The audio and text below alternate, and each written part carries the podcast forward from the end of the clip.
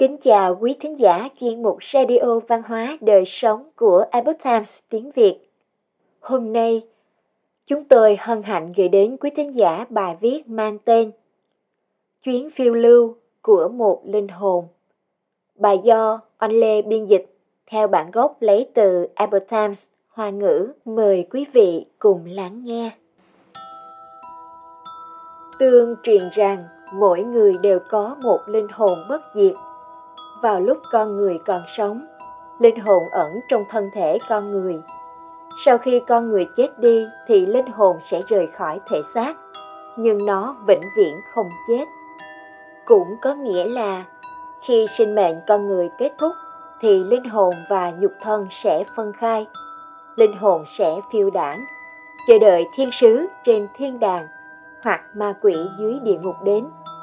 Sau đó căn cứ theo việc người đó lúc còn sống đã hành thiện hay tạo ác, mà sẽ quyết định người đó được lên thiên đàng hay xuống địa ngục. Lúc linh hồn rời khỏi nhục thân, thì những sự việc mà người đó đã làm trong suốt cuộc đời, hết thảy sẽ được diễn lại một lần nữa. Người đó có thể biết được một đời của mình đã trôi qua như thế nào. Đồng thời còn có thể nhìn thấy hết sức rõ ràng những linh hồn của những sinh mệnh khác biến hóa thành. Một người đã làm rất nhiều việc tốt, thì sau khi chết đi, linh hồn người đó sẽ mọc ra một đôi cánh trong suốt. Thân thể của người đó sẽ nhẹ nhàng lơ lửng và bay lên không trung dựa vào sức mạnh của đôi cánh. Tại đó, thiên sứ xinh đẹp sẽ xuất hiện. Dưới sự dẫn dắt của thiên sứ, linh hồn của người đó sẽ tiến vào cánh cổng lớn của thiên đàng có một linh hồn bay lên trời. Anh ta trông thấy vô số những ngôi sao lấp lánh trên bầu trời và hoàn toàn không biết đường lên thiên đàng phải đi như thế nào. Đúng lúc này, thiên sứ xuất hiện. Thiên sứ đưa anh ta cùng bay đi. Trên đường đi, anh ta nhìn thấy rất nhiều những linh hồn khác cùng bay về một hướng như mình.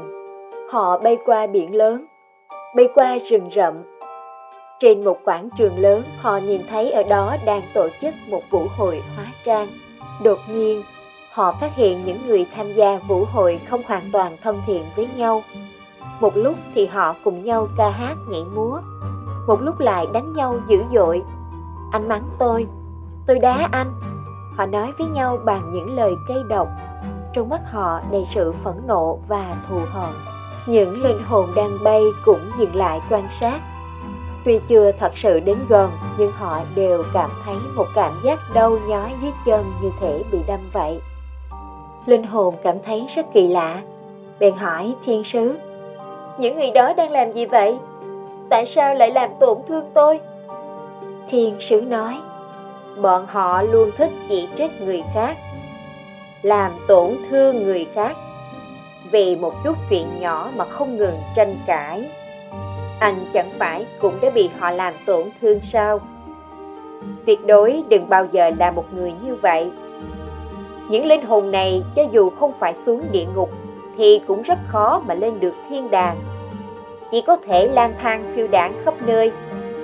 Cho đến khi bọn họ hiểu sẽ được những hành vi của bản thân là không tốt và đồng thời hạ quyết tâm sửa đổi. Linh hồn gật gật đầu như thể đã hiểu điều gì đó anh ta nói. Hóa ra là như vậy. Trước đây tôi cũng đã từng có những hành vi tương tự. Thật may là đã kịp thời thay đổi. Linh hồn theo thiên sứ bay đến cổng lớn của thiên đàng. Tại đó có thiên sứ đang canh cổng. Một vị thiên sứ gác cổng, hỏi rằng, anh có muốn vào thiên đàng không? Linh hồn đáp. Vâng tôi không biết phải làm như thế nào thiên sứ gác cổng lại nói, anh chỉ cần trả lời tôi một vài vấn đề. Anh hãy cho tôi biết những suy nghĩ của mình về tất cả những tội ác và những người đã phạm phải tội ác trên thế gian. Linh hồn đáp rằng, tôi lên án và căm ghét tất cả những tội ác và những người hành ác. Hơn nữa, tôi sẽ chiến đấu với họ bằng chính sức mạnh của mình. Thiên sứ gác cổng nói, anh biết phải chiến đấu như thế nào chứ? Linh hồn đáp rằng Tôi dùng ngọn lửa phẫn nộ và thanh kiếm chính trực. Thiên sứ gác cổng lắc đầu rồi nói, không thể dùng vũ lực để chinh phục và tranh đấu mà cần phải học cách dùng lòng nhân ái để cảm hóa họ. Trên thế gian này không có gì mạnh hơn lòng nhân ái và tình yêu thương bao la. Linh hồn hiểu ra và gật đầu. Lúc này cánh cửa thiên đàng đã mở